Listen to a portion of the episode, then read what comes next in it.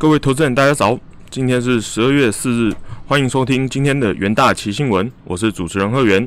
首先带您看到昨晚美股盘后的消息。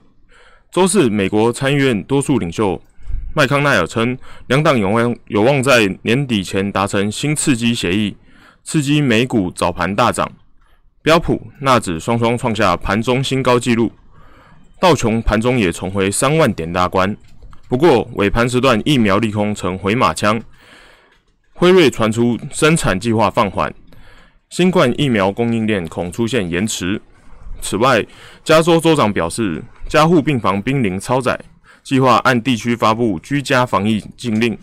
华尔街乐观情绪骤减，导致美股出现压回。中场，道琼指数上涨 0.29%。S&P 500 指数下跌 0.06%， 纳斯达克指数上涨 0.23%， 费城半导体指数下跌了 0.01%。 个股消息方面，辉瑞新冠疫苗出现原料不符标准等供应问题，该公司将今年新冠疫苗产能砍半，尽管明年产能目标不变。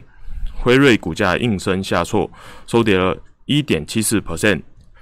而在台股 ADR 的部分，台积电 ADR 下跌 0.04%， 日月光 ADR 上涨 1.83%， 而联电 ADR 大涨了 6.46%。接下来看到外汇市场的新闻，投资人关注美国推出进一步财政刺激的可能性。此外，英国批准新冠肺炎疫苗接种，提振风险资产需求。美元指数周四再度改写2年半的新低，对主要货币一一沦陷，而权重最高的欧元创下2年半的新高。周四，美元指数收跌 0.3% 至 90.72， 是2018年4月以来的最低。美国众议院院长佩洛西和共和党参院领袖麦康奈尔为疫情纾困计划展开久违的磋商。佩洛西支持以跨党派9000亿美元的纾困计划作为协议的基础，而麦康奈尔则运作推动5000亿美元的方案。另一方面，欧洲央行表示，将在下周开会时提供进一步刺激措施，以拉抬欧元区景气。届时，投资人将关注欧洲央行是否会对欧元升值发表评论。再来是关于能源市场的新闻。尽管报道称，主要生产国同意自1月起开始逐步减产，被了延长现行减产规模的市场预期，但原油期货价格仍走高。1月交割的 WTI 原油期货价格上涨近 1%， 收每桶 45.72 美元。在周四 OPEC 加会议前，外界普遍预期 OPEC 加将决定延长现行减产规模每日770万桶的水准。若周四未有决议，则将按照原定计划自1月起减产限制降至每日570万桶。不过，相对于减产的增减，部分生产商认为新冠疫苗的进展才是近期带动油价上涨的关键因素。接下来看到金属市场的消息，周四黄金期货价格连续3日上涨，登上近2周最高收盘价，主因是美元持续疲弱，而华府各方就新冠疫苗纾困方案陷入的僵局，渴望解套，从而提供黄金支撑力。2月交割的黄金期货价格上涨 0.7%， 收每盎司 1842.3 美元。不过，有部分投资人对年底前完成纾困方案仍持怀疑态度，但投资者开始押注某个时点达成协议后，政府将增加支出，而这有利于黄金，因为黄金被视为对抗通膨的避险工具，在财政刺激方案下可能会刺激通膨，增加债务和货币贬值。在重要新闻部分，第一则新闻来看到美国疫情的消息。美国疫情控制与预防中心主任近期表示，美国约有 90% 的医院位于红色区与热区，且有 90% 的长照机构都位于传染程度高的地区。他预期未来几个月将是美国公共卫生史上最困难的时期，美国卫生保健系统将承受巨大的压力，而新冠肺炎将造成更多人死亡。根据美国霍普金斯大学数据显示，美国累计新冠肺炎确诊病例超过 1390 万例，死亡病例超过27万例。目前每日的死亡病例约介于1500至2500例。在美国新冠肺炎病例持续增加的状况下，高盛下调了对美国未来2个季度的经济成长预期，并表示疫情和纾困协议将成为近期前景中2个最大的风险。高盛将美国第四季 GDP 预测值从 4.5% 下调至 3.5%， 同时该行也将2021年第一季的经济成长预测从先前的 3.5% 下调至 1%。 第二则是关于欧元区经济的新闻。根据 IHS Markit 最新公布的数据显示，欧元区11月的商业活动急剧萎缩。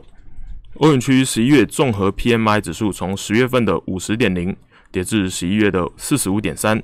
低于成长和萎缩的荣枯分界线 50。 IHS Markit 指出，随着各国政府加强防疫措施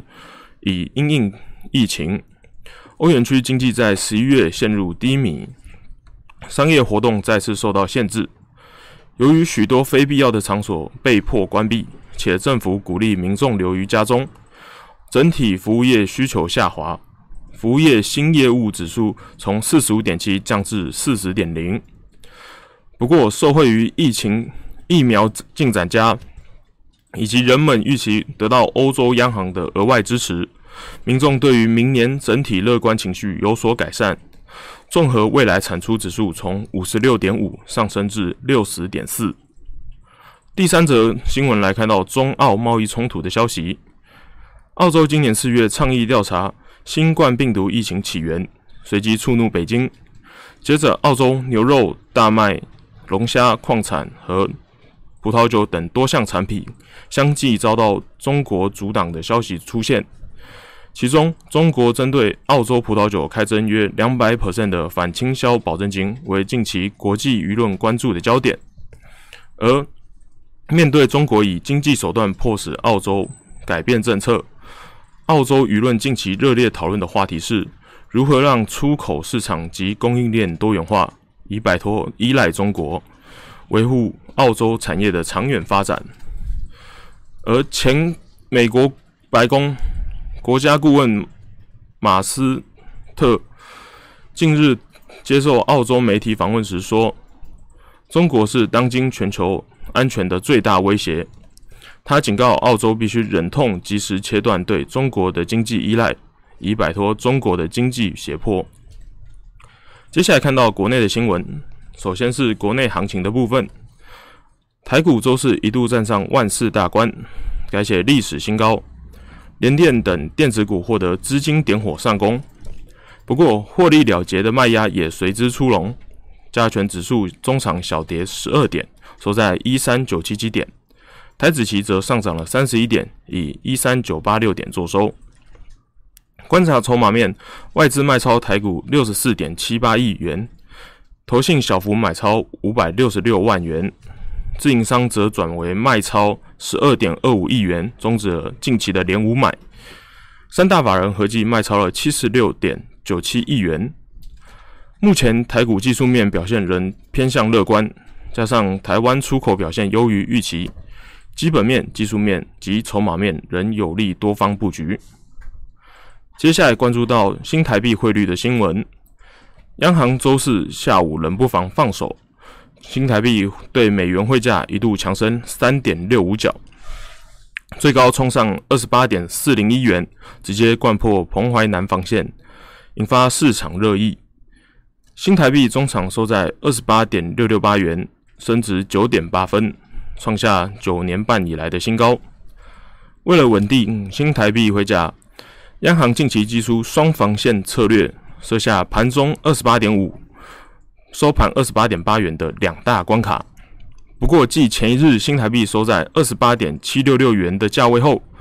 周四盘中又突然放手，引发外界揣测央行是否将调整战略，或是与监察院关切调节汇率有关。以上就是今天的重点新闻，下周同一时间请持续锁定元大奇新闻。谢谢各位收听，我们下周再会。